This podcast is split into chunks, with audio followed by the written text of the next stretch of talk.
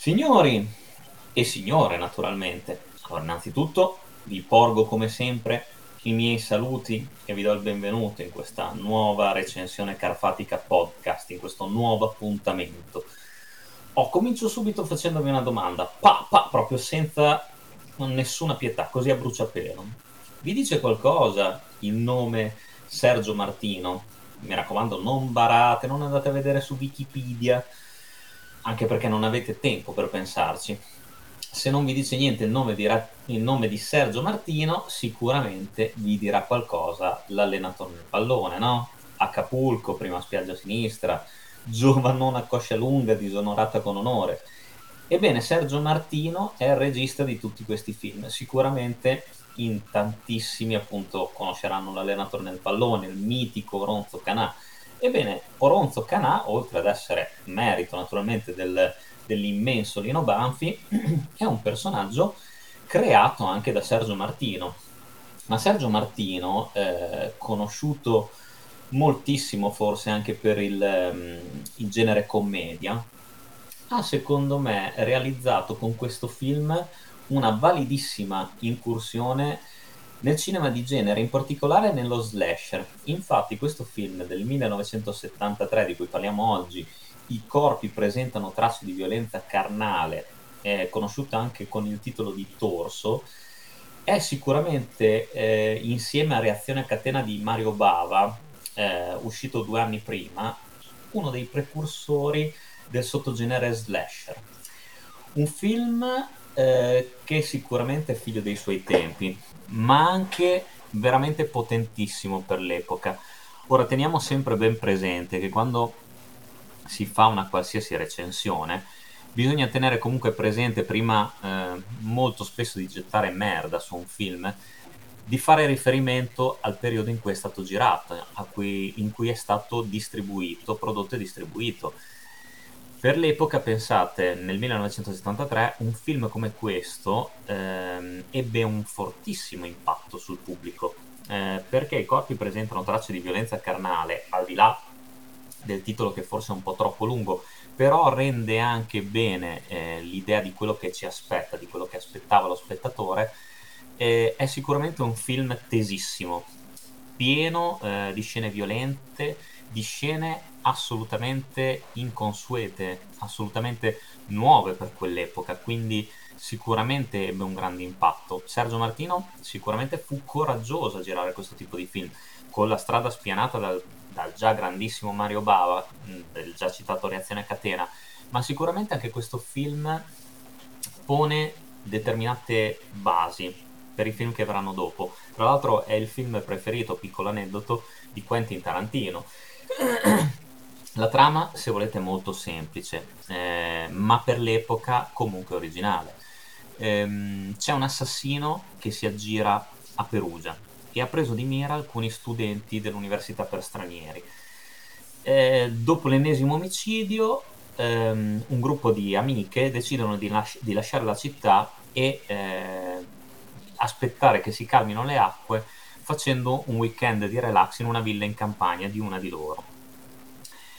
Però il problema sarà che l'assassino le seguirà anche lì e il sangue scorrerà a fiumi fino a che eh, non ci sarà la rivelazione finale sull'identità dell'assassino. C'è un assassino appunto da identificare, da indovinare e il film è tutto qui fondamentalmente.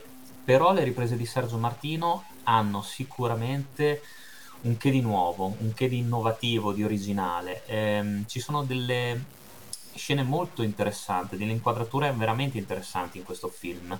Un film che è interpretato anche abbastanza bene mh, dal cast artistico. Abbiamo in testa Suzy Kendall, che ehm, abbiamo già visto nell'Uccello dalle piume di cristallo.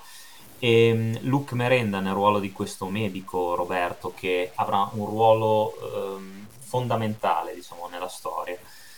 Ehm, ma anche il resto del cast artistico non se la cava, non se la cava malaccio. Diciamo che non ci troviamo davanti a personaggi propriamente tridimensionali. Mm, al giorno d'oggi li definiremmo molto molto stereotipati, però dobbiamo sempre fare riferimento all'anno di produzione di questo film, ovvero sia il 1973.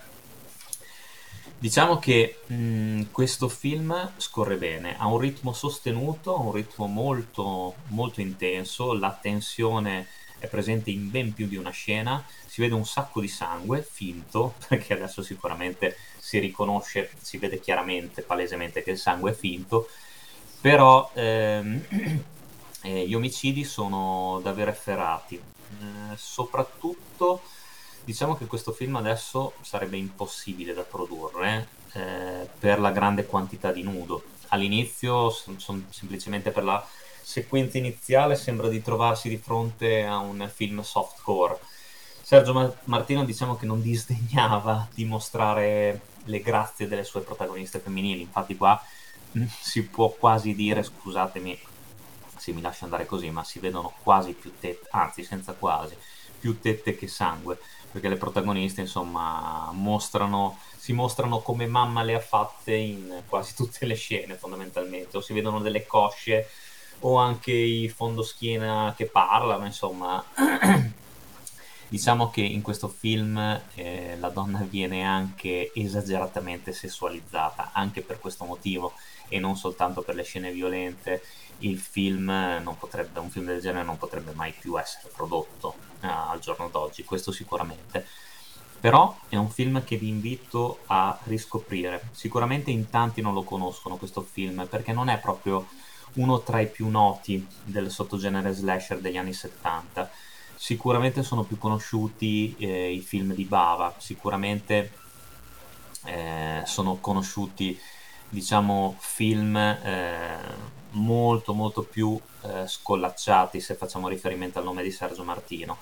Però questo suo film secondo me è pieno di mestiere, è pieno di passione per la settima arte e sicuramente è pieno di eh, invenzione, di invenzione e ha dato forte ispirazione a slasher che sono arrivati dopo come Halloween e Venerdì 13 in testa a tutti, questo sicuramente.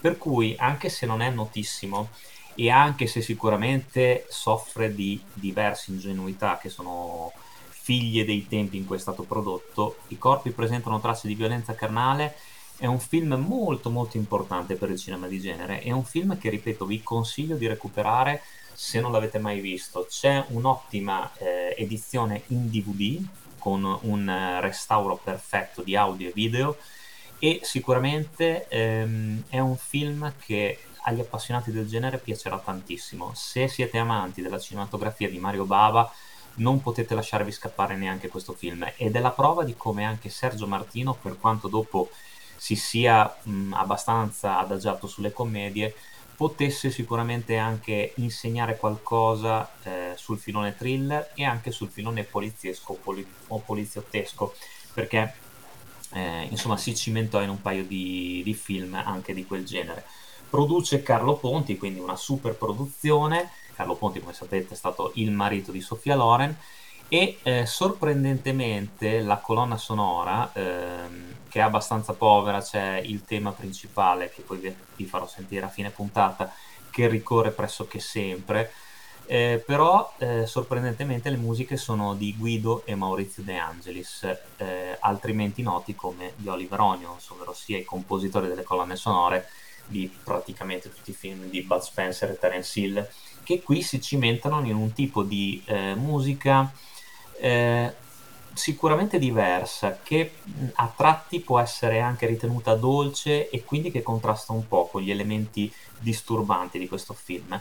Però ehm, è quel contrasto che eh, dà ancora più pathos alle scene, dà ancora più importanza a una storia che per certi aspetti può sembrare banale, ma comunque mh, identificare l'assassino non è così facile come sembra. E, mh, Sergio Martino è molto attento ai dettagli, è molto attento a dare il giusto spazio a tutti i personaggi e quindi a far sì che più di uno possa essere sospettato di essere l'omicida brutale del film. Quindi torso o comunque altrimenti detto i corpi presentano tracce di violenza carnale è sicuramente un valido prodotto, un grande esempio di cinema italiano, un grande esempio di cinema che ha insegnato al, al cinema americano ma anche al cinema di tutto il mondo oserei dire. Quindi Ehm, guardatelo, mi raccomando, cercatelo, acquistate il DVD perché è un acquisto eh, consigliatissimo e non ve ne pentirete. Ma se riuscite a trovarlo, anche adesso non so se sia presente in qualche piattaforma streaming, eh, ripescatelo. Sicuramente è una visione che insegna anche tanto a come fare degli ottimi prodotti con un budget non proprio eh, elevatissimo. E Sergio Martino è stato maestro veramente in questo senso. Eh, nell'estate del 1974 il film, eh, questa è una piccola curiosità, venne distribuito nel circuito drive-in abbinato al celebre Non aprite quella porta, quindi ottenne anche un successo di riflesso proprio perché eh, Non aprite quella porta di Hooper era molto più famosa e quindi, e quindi le persone andavano a vedere anche conseguentemente eh, i corpi presentano tracce di eh, violenza carnale. Immagino che fosse una doppietta non proprio facile da digerire per il pubblico medio di quell'epoca. Io come sempre mi sono dilungato anche troppo, vi abbraccio forte forte, vi do appuntamento alla prossima pellicola di cui parleremo e come sempre lunga vita al cinema. Torso.